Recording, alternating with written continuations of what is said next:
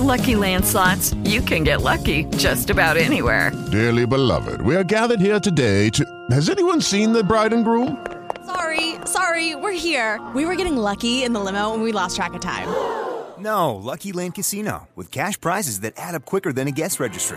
In that case, I pronounce you lucky. Play for free at LuckyLandSlots.com. Daily bonuses are waiting. No purchase necessary. Void where prohibited by law. 18 plus. Terms and conditions apply. See website for details. Welcome, welcome to welcome to the Bible Geek. Uh, I'm your uh, host, Robert M. Price. Robert M. Price, host of the Bible Geek.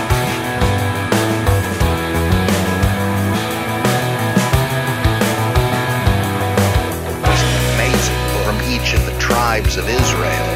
Of course, this was a pseudepigraph. Uh, he didn't write it. There's the incarnation of God. Why the specific, just an amazing book. The Bible, the Bible Geek. Robert M. Price. Robert M. Price, host the Bible Geek. The Bible, the Bible, the Bible, the Bible, the Bible Geek. Robert M. Price. Robert M. Price. Price. Price, host the Bible Bible Geek Robert M. Price here at your service. Uh, and uh, of course, one of those big services is if you need help getting to sleep, this might do the trick. Okay, I got a bunch of uh, good questions, and uh, you might think, well, there probably are bad questions that he just skips, but uh, no, actually not. Uh, they're all quite well informed and perceptive. So let's get to some of them. Uh, this is from, uh, let's see, Jaron, and he saith, uh, requesting a Billy Graham voice, uh, and as I'm doing this, Billy Graham's funeral is being conducted, and let me say what hear what I said on Facebook. Um, I never meant to mock Billy Graham, and I hope you didn't think I was. I, have always been fond of him, and uh, it's just a friendly tip of the hat uh, to him and to his memory now. So uh, here goes. Uh, I recently finished reading 2 Samuel, and in chapter 12, verse 14, it says, in the English Standard Version, because of this deed you have utterly scorned the Lord. The child who is born to you shall die. Here Nathan is speaking to David, prophesying doom to his soon to be born child for having Uriah the Hittite killed. Well, not that the kid had him killed, right? David did, of course. Uh, reading on in verses 15 through 18, the text states that the Lord afflicted uh, the child and he became sick and after seven days died. This is interesting because going back to Deuteronomy 14 16, God clearly states that fathers shall not be put to death because of their children, nor shall children be put to death because of their fathers. Each one shall be put to death for his own sin that that always cracks me up. Uh, I, know it just means if anybody has sinned, uh, they'll they might fear punishment, but their their kids are in the clear. But it's, it's uh, one way or the other, everybody's gonna die. Uh, if not for your your parents' sins, yours. Of course, it doesn't quite mean that. Mm, how do uh, how do apologists explain this contradiction? To me, it seems like God has just broken one of His own laws. Uh, well, yeah, I don't know how apologists handle it. Uh, my guess is they would say it's um, a special case uh, and uh, that this isn't the general way of things. Uh, but I, I, don't know if that would be cogent or not. Uh, I mean, I guess there's an exception to every rule, but it would seem like this is simply a clear case of what Deuteronomy has Moses say will not happen. So I think there is a contradiction why does it exist? That's what the biblical critic wants to know. Well, I think uh, that what we have here is, excuse me, uh, in Deuteronomy, uh, as many scholars say, you seem to have, and this also comes up in Ezekiel and Jeremiah, you have this notion that, yeah, people are complaining that, uh, I think Ezekiel puts it, uh, the fathers have eaten sour grapes, but the children's teeth are set on edge. Uh, I don't quite get that, but I guess, you know, it's the fathers have eaten, as I just did, the pepperoni and anchovy pizza, but the children have indigestion. Uh, well, um, then Deuteronomy, Ezekiel, and Jeremiah all say, look, that's not going to be the way it is. And I think in Ezekiel, it actually says what's implicit in all three of them that uh, yeah this this your murmuring reflects the fact that this has been God's policy to punish one generation for what the previous one did as in uh, uh, the Ten Commandments uh, that uh, God uh, loves the righteous but he'll punish the the uh, sinners to the third and fourth generation, right? Uh, and so, yeah, this was the policy, but it's changing now you know, you've heard was said to the men of old, but I say unto you. And uh, the story of David, though chronologically later than um, the Moses character is supposed to be, is based on this early earlier understanding that still existed in many of the stories and um, so it, it, just without thinking of i mean uh, the the, the uh, books of Samuel are part of the Deuteronomic history, compiled by the same people that compiled the uh, the, the, prophets, or wrote some of them. Uh, but um, assuming there was some kind of uh, traditional or legendary basis to the uh, David and uh, Bathsheba story, uh, that one just uh, didn't have any awareness. It just took for granted that one generation suffered for the sins of a previous one. And uh, whereas when they're actually stipulating things in Deuteronomy, a law code, they're saying this is not going to be the way anymore. And they, if they just, the compilers just didn't notice the problem, the anachronism, because if God really had stopped this policy, he wouldn't have made David and Bathsheba's uh, son die, uh, right? It just didn't occur to him because actually Deuteronomy and uh, uh, Samuel are um, more or less contemporary works, and uh, there, there's not really a, a uh, the contradiction that it appears if you take it literally. It is a contradiction. Uh, but uh, it's like an unnoticed uh, glitch. They're they're describing things according to the old policy of God that they figured was that the that's taken for granted in the traditional story of David and Bathsheba, but Deuteronomy fictively attributed to Moses is is uh, post David and trying to to change that belief. Okay. Uh, my second question relates to the readings I'm planning on doing in my quest to get a broader un- understanding of Christianity.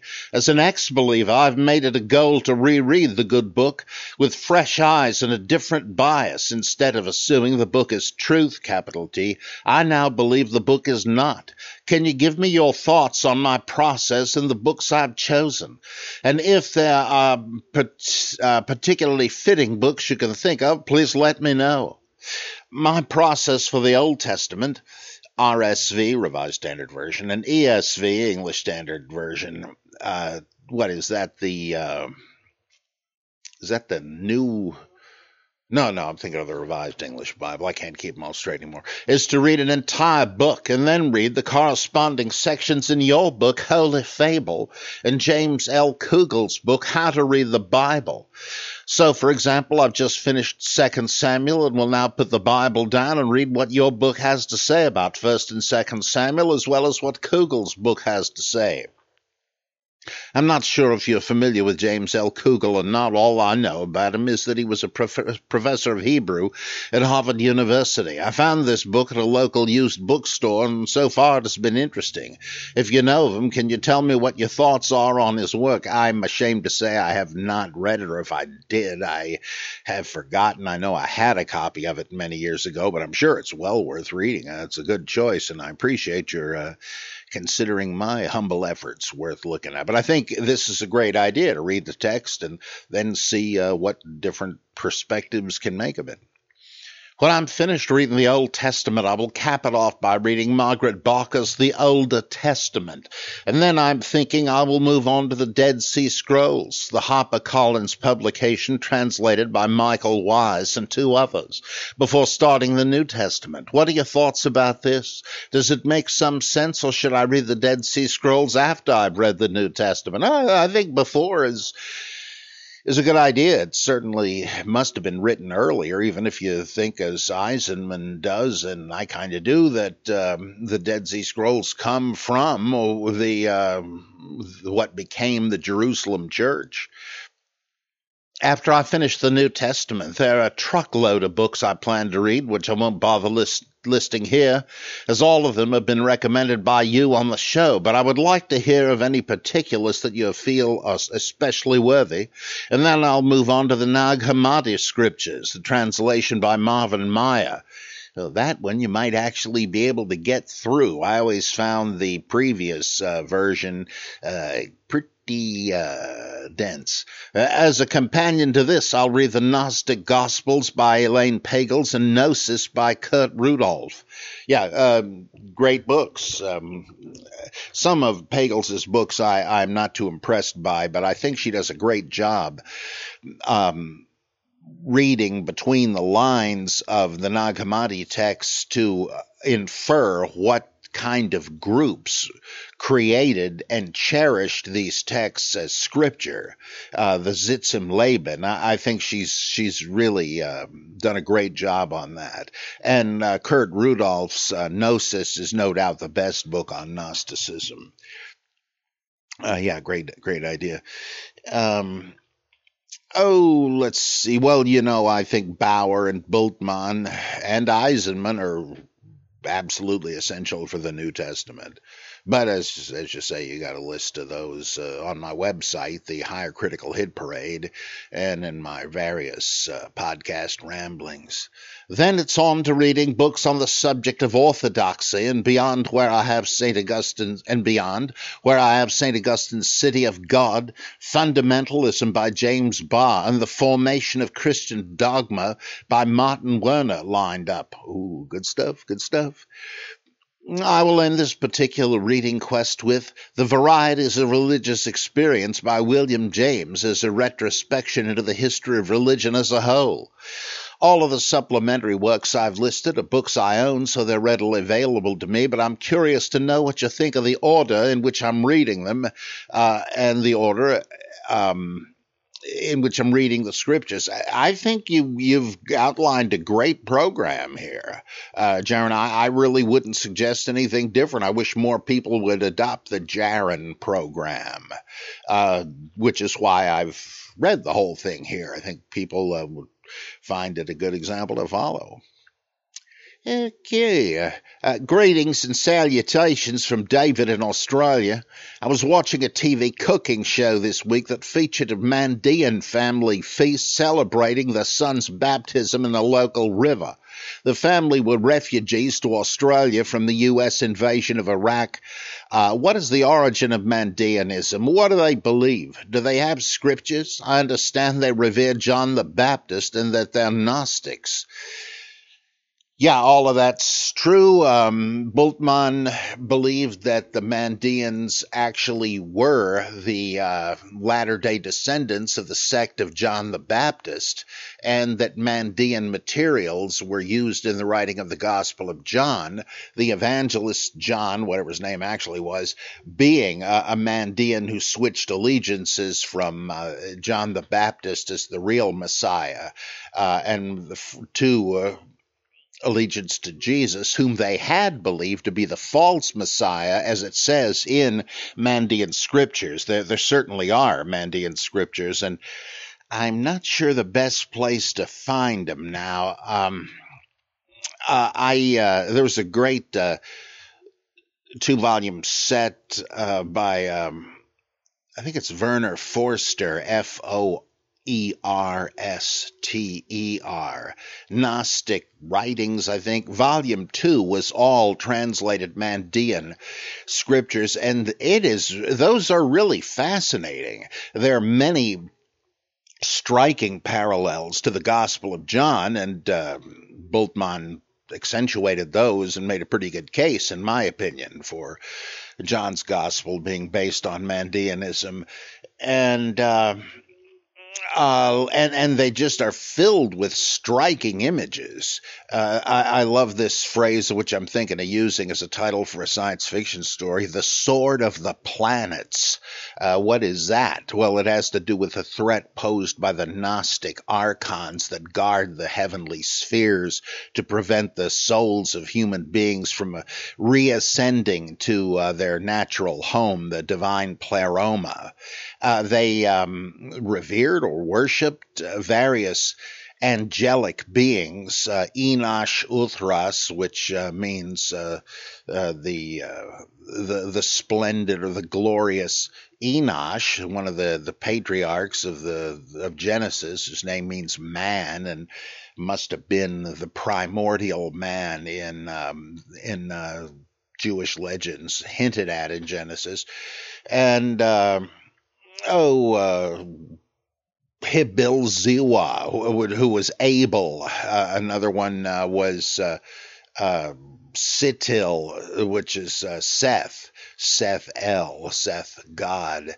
And uh, they're really fascinating. And there's the Kusta, whose truth em- embodied in a personification. And uh, Manda Dahai, which means uh, life knowledge, the, the saving knowledge. Um, the, he's the real uh, savior who's incarnated in John the Baptist.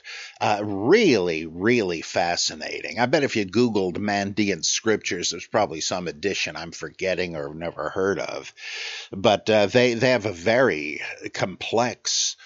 Um, Gnostic doctrine. In fact, Mandean means Gnostic. Manda, Dahai, uh, like Chaim, uh, the the knowledge of life, uh, and um, so they're they're Mandeans. They're also call they call themselves though Mandean is based on their scriptures. Their favorite name for themselves is Nazareans, which uh, ought to resonate, right? They're they're part of as as Rudolph says Kurt Rudolph, they must have begun among the in the milieu of the Gnostic baptizing movements in the Jordan Valley, uh, just the way John the Baptist's group is described in the Pseudo Clementines, with John as the guru and his his uh, disciples, including Jesus. Simon Magus and Dositheus the Samaritan. Oh, what a fascinating thing. There's a great psychological demythologizing of Mandean mythology in Hans Jonas, J O N A S, The Gnostic Religion, and their various books um, uh, in on uh, the Mandeans. One I think simply called the Mandeans, but if you look that up, on Amazon. I'm sure they'd refer you to other ones as well. Uh, Lady Drower, back in the earlier 20th century, uh, uh, wrote books about them. One called The Secret Adam, which is extremely interesting. Uh, real fascinating stuff. Uh, good luck to the Mandeans. Like the Yazidis, I imagine they're always pretty tenuous uh, with a shrinking population, but I sure hope we don't lose either one of those groups. Hey, um, uh, let's see, John Novak uh, says, I'm once again trying to learn ancient Greek, and I have two questions for the geek. You might say ancient Greek and ancient geek. Okay, one, I'm aware that in antiquity, Greek was written in all capital letters with no spaces in between, the so called uncials. Um, was there ever really that much potential for confusion? I remember sitting in a Catholic uh, RCIA class and the deacon teaching us saying that there might be, but for a language as, heaven, as heavily inflected as Greek, most of the time, isn't the ending of the word signified by a case ending? For example, doesn't seeing the letters uh, ace together tell you to e uh, epsilon iota sigma together tell you to look for a root verb and uh, that a new word starts after the sigma. Yeah i think so. It, it's kind of rare when you uh, when the context doesn't tell you. Uh, it's it seems to me like you, you cannot really suggest hopeless confusion based on that, but occasionally it does happen. And a famous example, I'm convinced, as um, oh boy, was it Rendel Harris or one of those guys back in the 20s? One of them pointed out that in First Peter, where it says that uh, he was put to death in the flesh and made alive in the spirit, in which he went to preach to the spirits in prison and that uh, led to all kinds of speculations. Uh, what after his death, but before his resurrection, Jesus went to preach to imprisoned the imprisoned dead who were waiting for the resurrection what was he preaching to them and so on and so on well uh, harris or whoever said if you take a close look at the text uh, it's uh, it probably does not mean uh, see, in which he preached. Rather, no no spaces between them again. It meant to say and does say uh, he was put to death in the flesh and made alive in the spirit. En ho uh, preached to the spirits in prison. Enoch preach to the spirits in prison, which he does do in First Enoch, the book that's quoted in Jude. Uh, that's an example, I think, of where that clears up the whole problem. And that would be exactly what you're describing, but it's pretty rare, I think. Uh, let's see. Um, second question. I've also wondered how reasonable it would be to imagine Jesus as excuse me, is depicted in the Gospels as a Greek speaker. I don't imagine him or the apostles being literate, but how unreasonable would it be to posit at least some of the things he said in the Gospels as originally being said in Greek, either historically or strictly for narrative purposes? Something like, Thou art Peter would definitely be Aramaic, but what about the Sermon on the Mount, or places where he is definitely addressing a non Jewish or mixed Jewish Gentile audience. That is a toughie. I, am more inclined to think that uh, where it doesn't seem to be readily retra- what would you say retro translated back into a hypothetical Aramaic original, something that uh, um, uh, Maurice Casey and before him Joachim Jeremias used to do, um, and C. C. Torrey. Uh, if you uh, where where it doesn't appear to work, and it looks more likely that it's the statement was simply composed in Greek, uh, then uh, my guess is it's just the creation of of a Greek speaking evangelist or gospel writer. It is possible, though, but it's very difficult to tell what the original audience would have been because you can't really trust the descriptions in the gospel narratives. As to who he's talking to because sometimes one gospel writer will have uh, the same statement given to one audience and another one having Jesus give it to another audience. Uh, and uh, th- that implies they're just fabricating that in order to uh, provide some narrative setting for the sayings that they had heard without any context. So it's possible, but I don't know how uh, one would make that look especially likely.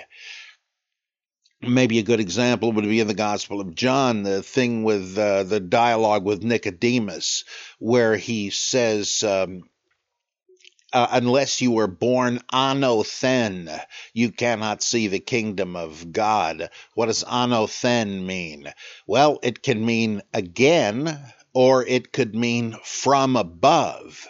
Well, it's supposed to mean both because it gives Nicodemus an opportunity to misunderstand it. He says, What? I, I, I, you telling me a guy can go back into his mother's womb to be born a second time, that would be born again. And Jesus says, No, you're not getting it. Uh, and then he talks about being born of the Spirit as opposed to being born of the flesh. Uh, okay, that's being born from above. Now, this pun does not work in Aramaic, only in Greek. So was Jesus. Um, speaking Greek to him, uh, it seems unlikely. I mean, the guy's a member of the Sanhedrin. Uh, would he be? He might have known Greek, but if if he considered Jesus a rabbi, would he be speaking Greek? The same problem comes up in Mark seven, where Jesus rebukes the scribes and uh, and quotes. Uh, he says Isaiah put it perfectly when he spoke of you. He said, "This people honors me with their lips, uh, but it's." Um, uh, it's uh, teaching as a doctrine something um, the commandments of men. Well, that's what the Greek Septuagint says, but it's not what the Hebrew says. And the Hebrew doesn't exactly fit the point Mark is trying to make. Uh, it says you are um, teaching, uh, you're, you're honoring me with your lips, but your heart is far from me. Your uh, your uh, piety is is like uh, I forget the exact wording, but it's uh, uh, something learned by rote. Like vain repetition in the Sermon on the Mount. Jesus would not be speaking or quoting the Greek Septuagint as an authority to Palestinian Jewish rabbis. Now, this is the work of Mark. Uh, and uh, so sometimes this does come up. It, now, historically, it's, it's plausible that uh, Jesus and. Um, if you think he was a carpenter, I think there's no basis for that. I think that passage is misunderstood too. But if he had been a carpenter and if Peter really was a fisherman, these guys might easily have had business dealings with Gentiles and might know some Greek. So it's not out of the question. It's not like, did Jesus speak French some of the time? No, it, it's not absurd, but I don't know how you would, uh, would make this um, probable. It's a toughie. Thanks, John. Uh, even if I didn't have a real answer, it's a good opportunity for me to bloviate. Okay, uh, Moss from Liverpool in the UK. Um, I grew up in the 90s in the UK uh, if you're going to going for an accent, a Liverpool Liverpudlian uh, Beatles drawl would be spot on. Um, I caught the second scent of the last embers of the satanic panic, insofar as my, my mother saw Harry Potter as almost certainly influenced by the dark arts. All rock music and secular literature was suspect, and Pokemon was also probably tainted. It was only recently that I came across chick tracts, as they never really took off over here, lucky you. And I was late for them anyway. As such, I look at them as reasonably dis, as a recently dis, reasonably dispassionate observer and, and perplexed. It got me thinking about the wilder fringes of fundamentalism that can still be seen today. Uh, that heady brew of bigotry, conspiracy theories, and rapture talk. Jim Bakker springs to mind. My question is, where did this stuff come from? I have some vague notion that the Scofield Reference Bible played a role in some doctrines gaining traction, such as dispensationalism. you bet. You're exactly right. Did this influence the apocalyptic dread of later years? What about things like the Left Behind series? Was there ever any serious theological grounding for this type of stuff, or was it always a popular movement? Excellent question, Moss. Um, the classic treatment of this is Edward Sandeen. S A N D E E N, The Roots of Fundamentalism, a great book uh, where he says that fundamentalism really uh, was the result of a kind of an alchemical anti modernist, anti liberal reaction. It, uh, it was a closing of ranks between two rigidly orthodox Protestant groups that uh, were different enough. It was surprising they they came together. It's the same sort of thing that happened today. Uh, Jonathan Morris, uh, the Catholic priest on Fox News, was talking about Billy Graham's funeral and Graham himself, and he had nothing but praise to say about him. Uh, in the old days, that wouldn't necessarily have been true. Uh, there was all this sniping between Roman Catholics and evangelical Protestants. A lot less of it these days because they're having to close ranks against the tide of secularism and uh, and religious indifferentism, and so they they now speak of each other as brethren and partners and all of that, which I'm glad to see. I remember Gordon Fee, um, a teacher of mine at Gordon Conwell, when he would talk about this or that issue, he'd say, "Well, our Roman Catholic brethren say this." Fee was an Assemblies of God preacher. Uh, and uh, you would never have heard that when he was he was growing up, but there's a much more um, tolerant and well uh, you mentioned jim Bakker. even in his uh, quarters rather extreme in other ways they were very um, solicitous toward Roman Catholics because of the Catholic charismatic movement that kind of imported Pentecostal piety into Catholicism. So there's a lot of things going on, but that's kind of what happened back in the 20s with the dispensationalists, uh, like the Plymouth Brethren and many Baptists, who had absorbed dispensationalism from the Scofield Reference Bible, exactly as you say. And that was all that view of prophecy. Like if you're a dispensationalist, chances are you're really into prophecy and believing that the second coming of Christ is at hand, no matter how many decades or centuries or millennia pass. Uh, oh, yeah, he's coming tonight, I say. Um, uh, that's uh, these guys had prophecy conferences. There were loads of these. They were like the Chautauqua uh, uh, mass meetings, but these were all fundamentalist. Uh, and uh, uh, the okay, that's one of the groups that produced modern fundamentalism. The other, Sandeen says, was Princeton Calvinism. Uh, the the kind of reform theology taught in old Princeton, as they like to say, seminary by Archibald Alexander Hodge and uh, Benjamin Breckinridge Warfield and uh, and others. And before Princeton split into Princeton and Westminster and uh, so forth.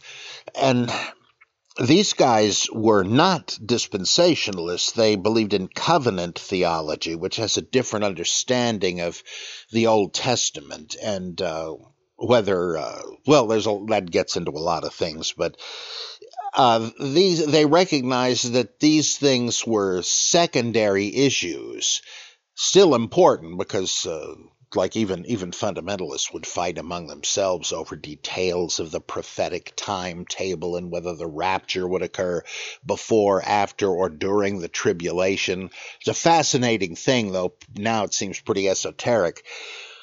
Well, they united in their opposition to liberal modernism and produced a series of pamphlets, soon collected into several hardcover volumes, uh, ta- called The Fundamentals, and leading um, dispensationalist and Calvinist authors and some Arminian ones, Methodists and all that, wrote on different topics to defend the traditional position against people like uh, Harry Emerson Fosdick and, and, others. Right. And um, Uh, so fundamentalism, as we know it, came from that, though it has been evolving somewhat.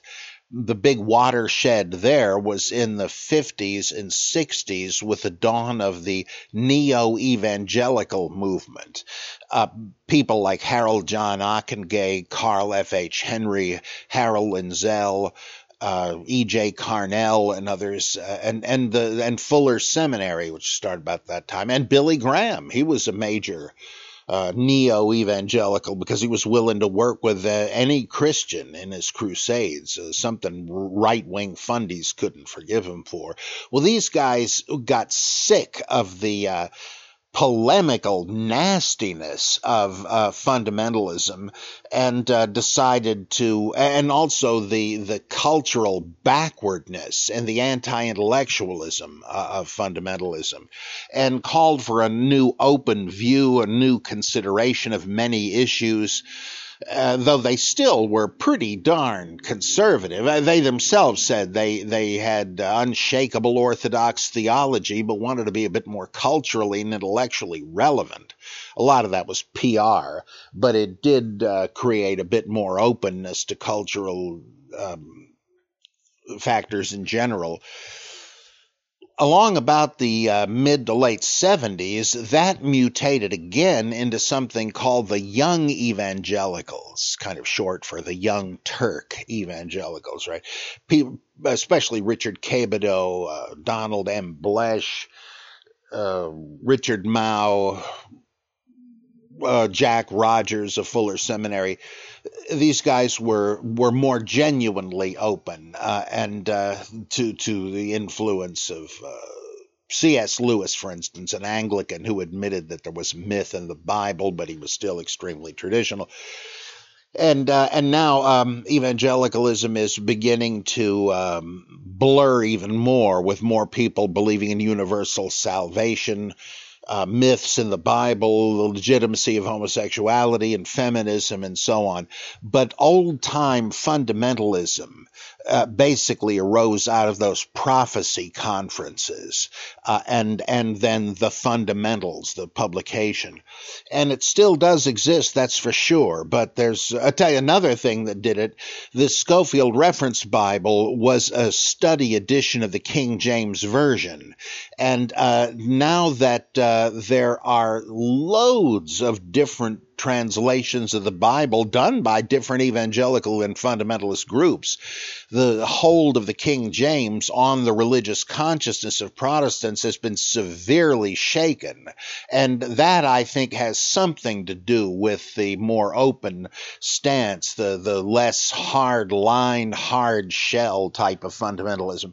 If I may uh, shamelessly plug my first book, Beyond Born Again, which is still available um, that's uh, that goes into yet another way in which fundamentalism modified uh, in a kind of therapeutic humanistic direction.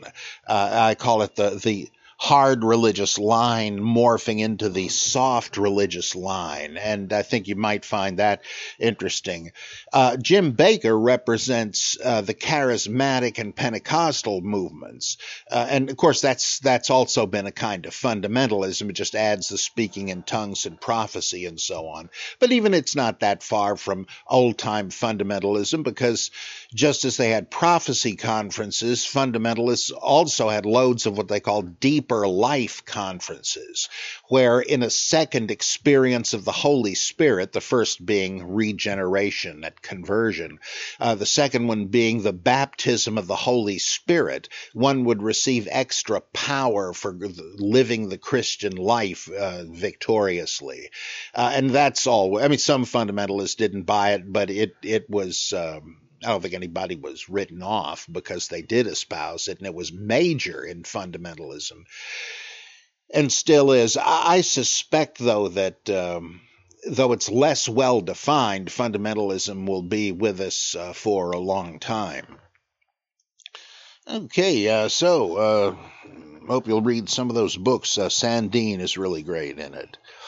Okay, uh, David Oliver Smith here I was having a discussion on the Jesus Mythicists versus Jesus Historicists Facebook page about First Thessalonians. I noticed that at 1 1, the letter purports to be written by Paul, Silvanus, and Timothy. Throughout the letter, we and us are used as the first person. However, at 217 through 3 6, the letter starts referring to I, Paul, and to speak of Timothy in the third person. I understand that 214 through 216 is thought to be an interpolation. Um, because of an apparent anachronistic reference to the destruction of the temple as punishment of the Jews for killing Jesus. Is it also thought that this longer section, wherein I, Paul, and Timothy are spoken of, is part of the interpolation also? Uh, uh, Dave, generally speaking, I don't think so, but uh, then again, I'd have to check uh, Winsome Munro's great book. Um, uh, authority in uh, Peter and oh, I'm missing something in that title. Uh, boy, what is it? Uh, authority in Peter and Paul. Oh boy, it, I, I, mention this all the time. I'm just blanking. Uh, and uh, they, she shows how there's a lot more interpolation in the Pauline epistles uh, than uh, people usually like to admit.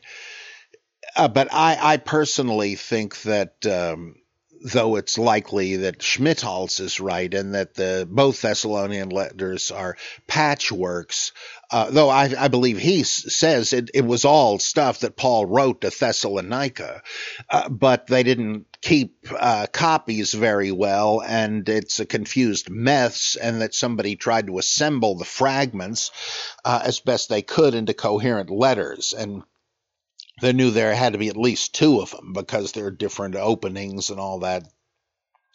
Well, uh, but he thinks Paul did write all the stuff. I personally take any occurrence of I Melvin, I, Poindexter, uh, whatever, uh, to be a sign of pseudonymity because you're making, you're taking the trouble to assert who you are, uh, which nobody would do unless they weren't such a person but wanted to be taken for them.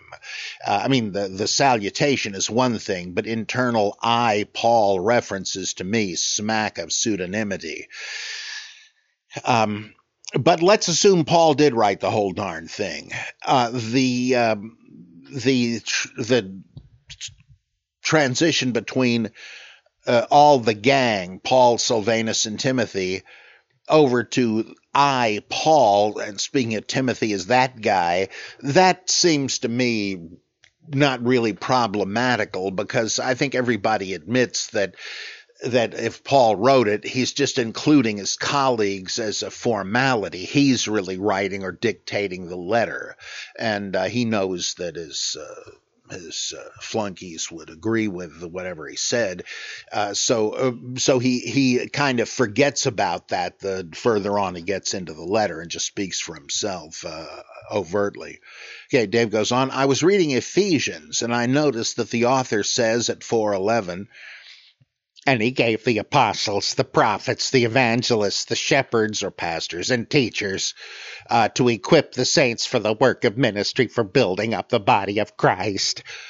Um, is the reference to evangelists here a clue that Ephesians was written after the Gospels were written? Ooh, fascinating. I realize it just means bringers of good news, but wouldn't that have been included in apostles, prophets, and teachers if there were no written Gospels, good newses?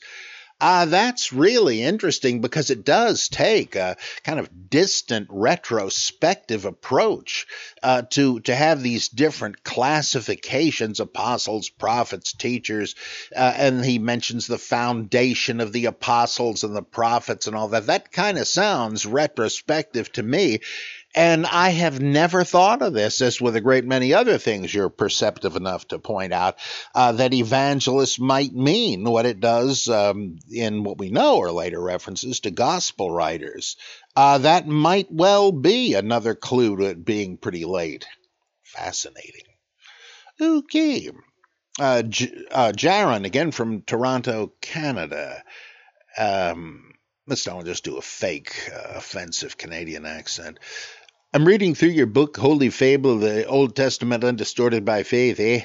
And I'm finding it both funny and informative. I'm learning many new things from the book, but there's one area that is particularly intriguing to me, and that has to do with biblical names. I never realized how obviously fictive car- hosers in the Bible have become to me when I discover what their names translate to. Uh, for example, you state that David means hoser, uh, means beloved, which is a fitting name for one who is a man after God's own heart. As you address in your book, it is possible that parents named him to mark their love for their infant. However, you go on to state that there's no one else with the name David in the Bible, implying it was not considered an appropriate name for mortal man. Therefore, the name David is too convenient a name for this particular Hebrew child.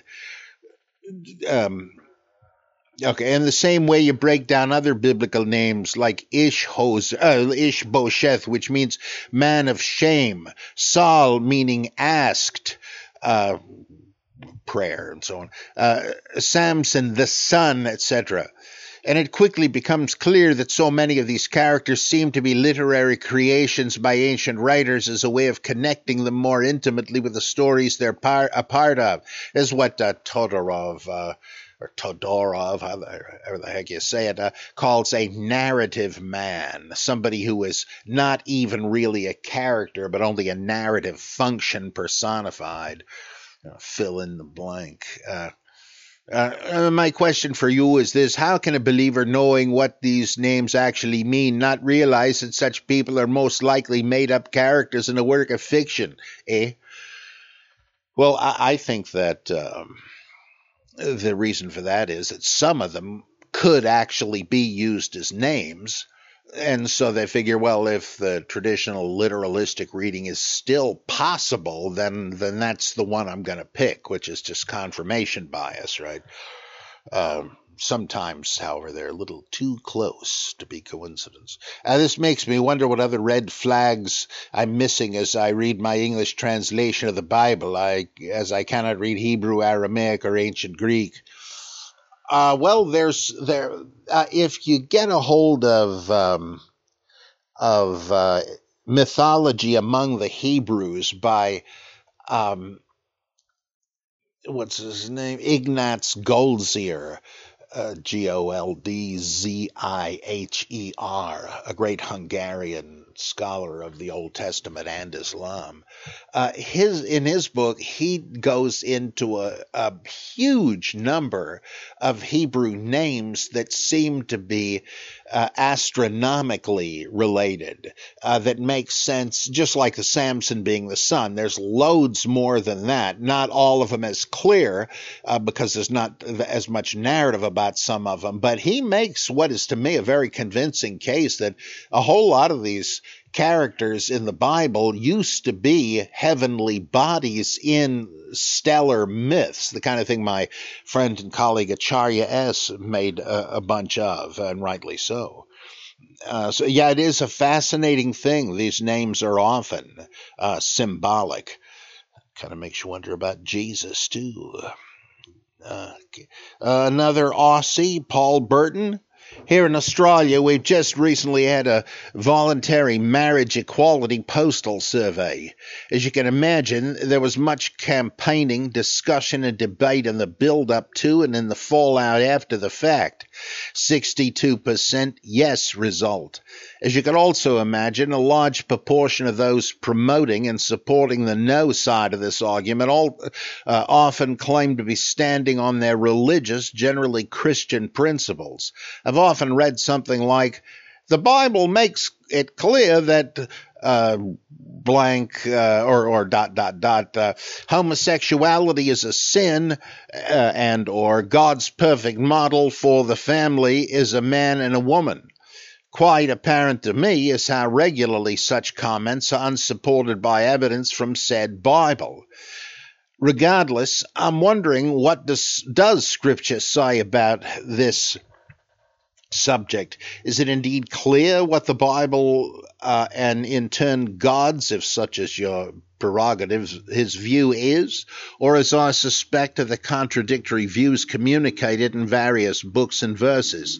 What about any evidence for editing, interpolation, control, and censorship to change or develop the message and meaning pertaining to homosexuality and or same-sex relationships uh, and or marriage? Including scripture ultimately not finding its way into the canon. Well, the classic instance of possible homosexuality uh, would be in the secret gospel of Mark, discovered or possibly fabricated by Morton Smith. Ah, boy, I, this is such a thicket of controversy. I personally am persuaded that Morton Smith did make this up as a kind of a trick to see if his scholarly colleagues could see through it. Uh, but I hope it's not true because the secret gospel text, which is just supposed to be a couple of quotations from an otherwise lost edition of Mark's Gospel in the second century. Um, it, it's I lost control of the sentence. Uh, I, it has so many interesting features that uh, I, I would love it to be genuinely a part of this huge reservoir of early Christian data. So I don't know. I kind of hope it's real, but I doubt that it is in that it, it seems to imply that uh, that an, that Jesus is uh, shown initiating this kid he raises from the dead into the mystery of the kingdom of God in some sort of ritual connection in which both of them are naked, and uh, so some say that uh, that implies. I mean, there is ritual homosexuality in some religions and cultures by that I mean uh, that uh, it's not the norm, it's liminal behavior. Uh, there's uh, like in rites of passage and, and things like that, where you're entering a kind of twilight zone between two areas, two stages of life uh, you do things that would ordinarily be forbidden uh, in order to mark the fact that you are passing over and thus, in a sense, becoming the, the borderline between the two areas of normalcy. So even if you figure that in, uh, that is not even referring to homosexuality as a lifestyle or as a permanent orientation. Now, I don't personally, I don't think the, the canonical scriptures, or as far as I know, uh, any of the pseudepigrapha or the uh, Nag Hammadi texts, the Dead Sea Scrolls, I don't think any of them have any favorable reference uh, to, or even tacit acceptance of homosexuality. There are, whereas there are certainly well, and and I, I, doubt even if the uh, ancients viewed it in terms of uh, a lifestyle or an orientation. It's pretty clear that the the scanty references in uh, in the New Testament do not so view it. Um, it, it, which is why in Romans chapter 1, homosexuality is considered an abominable aberration, um, s- twisted and perverted behavior precisely because it's acting against nature, assuming everybody is naturally heterosexual. Uh, and uh, it seems to me that had they known what we think we know about uh, people being naturally gay, lesbian, etc., that uh, um, they might not have held the same view of it. I mean, there are people that uh, have done what is being condemned there. People say, "What the hell? Uh, let me try it out. At least I can say I've done it, etc." That's more what they're considering to be wrong. Now, is that even wrong? I'm not even getting into that, but uh, that seems to be what uh, the Pauline literature well, in Romans 1, uh, what it imagines uh, about why it's wrong.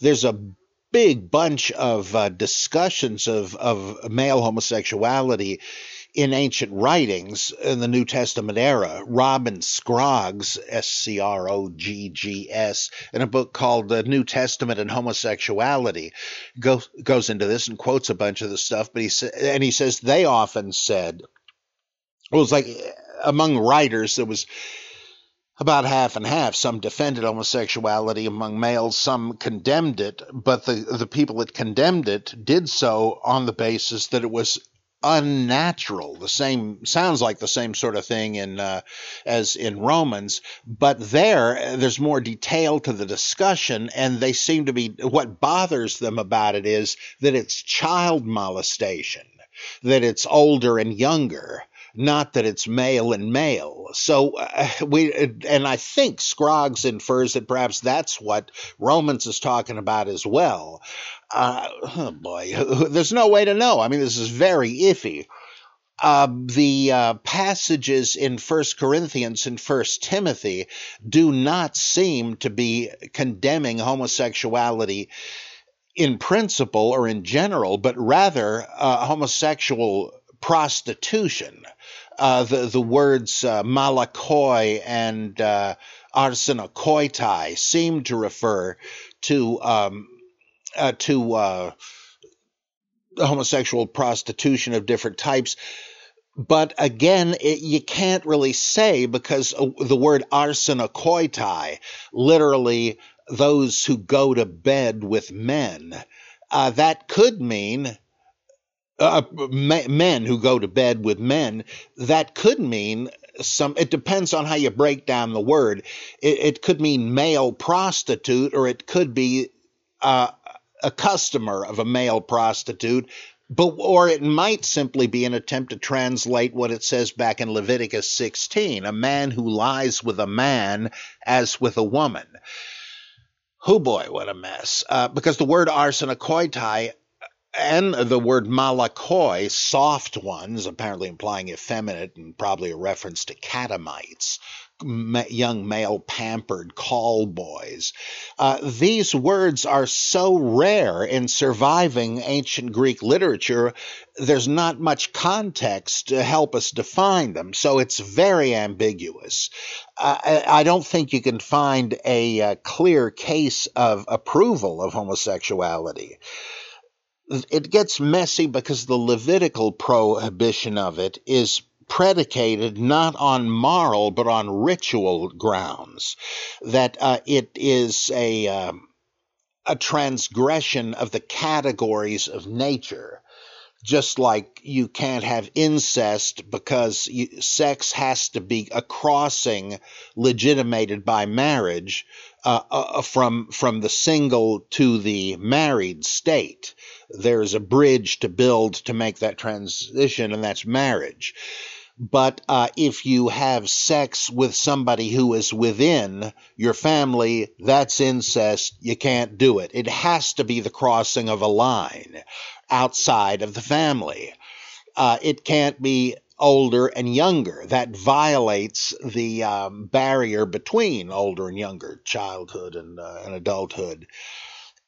Um, but it uh, it can't be homosexual because though it is a uh, it is it, it's within the same uh, same uh, group, the same category.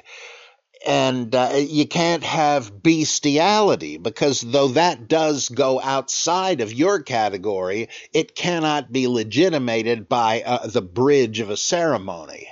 Uh, and so it's really a, a kind of a a whole different thing. It's not. Ex- I mean, it's it's like in the same ballpark with kosher food. It's it's ceremonial, not moral properly. So, uh, what what are how relevant are these passages for Christian ethics, at least? And uh, and it's it's just uh, some people say David and Jonathan were uh, were lovers like Achilles and Patroclus, uh, because uh, David says my love for him is greater than that of a man for a woman. That doesn't necessarily mean they were homosexuals, though it might. I mean, oh boy, the uh, Sodom and Gomorrah thing, in my opinion, is not even about homosexuality. So, the best you can say, uh, if you're you're pro gay, as I am, uh, I'm not gay, I'm pro though, uh, pro gay, uh, is that there's that there is no unambiguous um, condemnation of homosexuality from a Christian standpoint but it's a mess, as many, many, many things connected with the Bible are. But I don't know. Uh, please correct me if I've forgotten something here, but I don't know of any uh, approval of this uh, in in the uh, in ancient Christian or Jewish sources. Maybe there is, but of course I do not regard these things as binding authorities anyway. Okay, thanks, Paul. Mm-hmm see. This, see, this is from uh, David D. Perlmutter, a loyal Bible geek. In your podcast, um, 17 049, you talked about some speculations about the future development of the Catholic Church with some novels and such, within some novels and such, like uh, Brian Moore's Catholics and stuff like that. Um, I really would love to hear your take on the future of various religions. What do you think the Catholic Church, the Protestant churches, and other faiths like Judaism, Buddhism, and Islam will be like 2,000 years from now, or perhaps a 100 years from now? Has anyone speculated that religions follow some natural evolution? You've said in the past that there seems to be a universal tendency of a religion to be founded as a reforming faith. Uh, it's much more open, it's much more egalitarian, and then over time they get more bureaucratic, more hierarchical. You also pointed out that in quite a number of religions there's an inevitable split between the people who are the genetic descendants uh, of the founder and people who are the organizational inheritors of the institution. There's like you going with the companions of the prophet or the uh, the relatives of the prophet? You going with um, Joseph Smith Jr. or one of the, the apostles appointed by him? Are you going with uh, with Warith Deen Muhammad or Elijah Muhammad's lieutenant Louis Lieutenant Louis Farrakhan. Yeah, um, is there any predictability about the way that religions develop over time? Edward Gibbon made the comment that if Peter the Apostle had stepped into the Vatican circa 18th century, he would politely inquire what religion was being worshipped therein. Do you think of a do you think a Christian of 100 AD would recognize the faith being practiced in an American church today? If we walked into the Vatican 1800 years from now, would we recognize the faith being practiced as Catholic? Love to hear your general speculations how religions change over time. Well, there, I'd say the biggie is that you do have a reassimilation into the surrounding culture. Um, the by the very nature of the game, new split off sectarian movements are rejecting the, the current mores and values of society. And in order to do that and stay together, they have to have a, real strong faith so as not to be diverted from it, distracted, tempted back into what would be an easier existence. But um, despite that radical commitment, as soon as the uh, original generation passes it on to their children, uh, and as soon as they have children, they're going to realize that there's some aspects of society uh, they they just can't reject. And the and so they begin to assimilate again to the the family structure its duties its responsibilities and from their community values and all of that. And so inevitably there is a um, a return to general social mores. If the group is egalitarian to begin with, that is likely to uh, to pass away as well because traditional family unit structure uh, returns. The Encratites rejected that because they rejected marriage, and look what happened to them. In modern times, the Shakers did that very thing. They were a modern Encratite group, a celibacy gospel group. Uh, they're gone. There are no more Shakers. Some of their furniture, but uh, that's about it. Uh, and so you, you're you're implicitly apocalyptic if you're sectarian. You can't maintain the original spirit and mission of the group if history continues. You're just not going to be able to do that. And so you're going to reassimilate to the society, and the eschatological fervor is going to dissipate. You may think, well, eventually Christ will come back or the Mahdi or whatever. But in the meantime, those who die go to heaven. One day there'll be a final judgment and a resurrection, but you, have really pushed all of that stuff to the side. Original summonses to give up property and all that stuff, uh, uh, nobody's going to do that anymore. They can't. It'd be, uh, as the pastoral epistles say, you'd be worse than an unbeliever if you gave away all your resources to the poor instead of feeding your family, right? And uh, so that's going to pass away. Now, uh, male female equality becomes eventually in societies part of the general social values like it has in the United States uh, today. Uh, this is a big change within the last 40 years, right? And uh, biblical feminism changed a lot of things. And uh, so as the general culture evolves, the even sectarian movements will evolve with them because they're always a kind of a reaction against whatever is going on in the mainstream culture. Uh, let's see.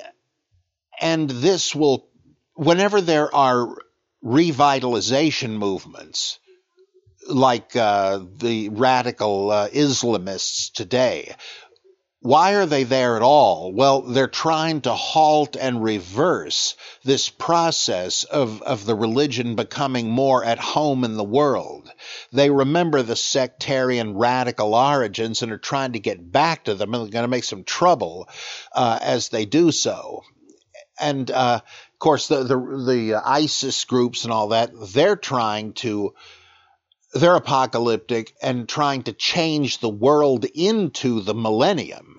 Uh, which is why they're doing the violence and stuff. They realize that if they didn't, uh, the same thing would happen.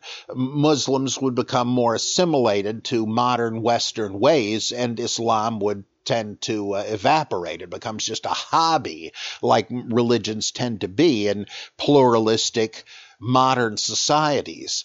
But I think that uh, that cycle will continue and continue, and you're going to have. Uh, uh, Islam eventually become enculturated everywhere, and uh, just it'll be exactly like Jews today. There are different types of Jewish groups, different customs and theology but uh, their their big danger is assimilation, right? They'll intermarry and and just disperse that way.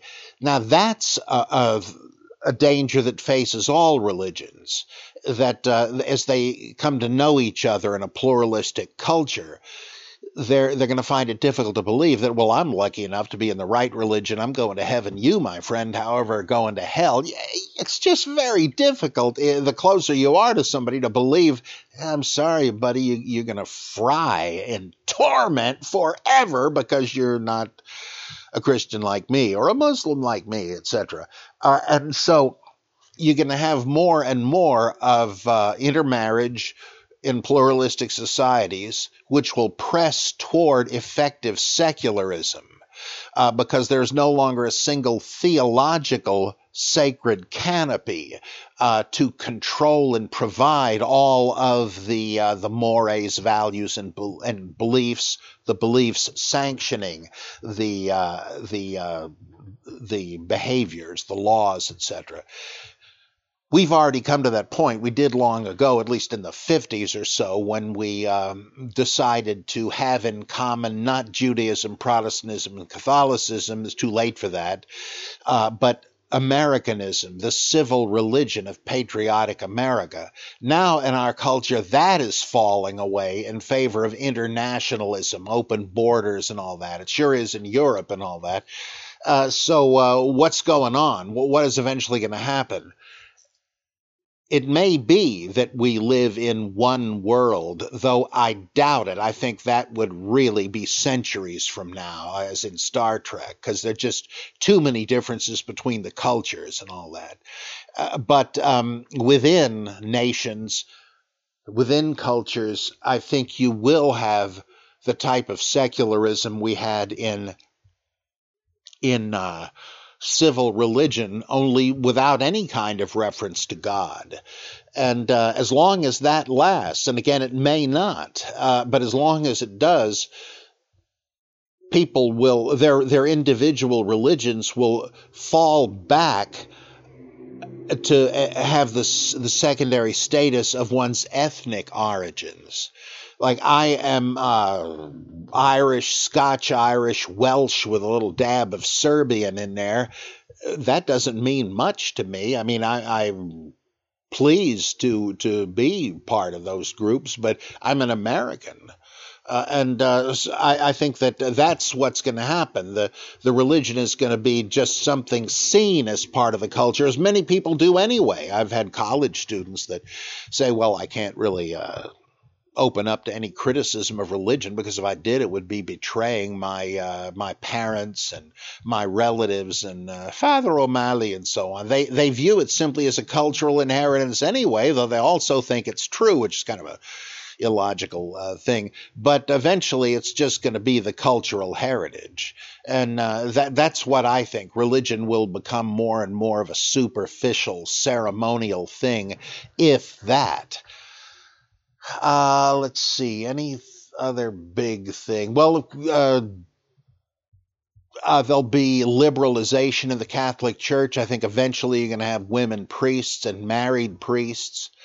It would not surprise me if you had, uh, as as you do in some quarters, uh, theological modernization. Uh, they that they might make transubstantiation sort of a elective belief. You don't have to do it. Uh, again, I think uh, Brian Moore's Catholics um, novel or movie is really great in depicting that as well as the, the problems that come about from it. Uh, Buddhism has evolved drastically in its uh, what 1500 uh, 2500 years of belief and probably will continue to do so even fundamental core beliefs have changed drastically in the transition between Theravada to Mahayana Buddhism.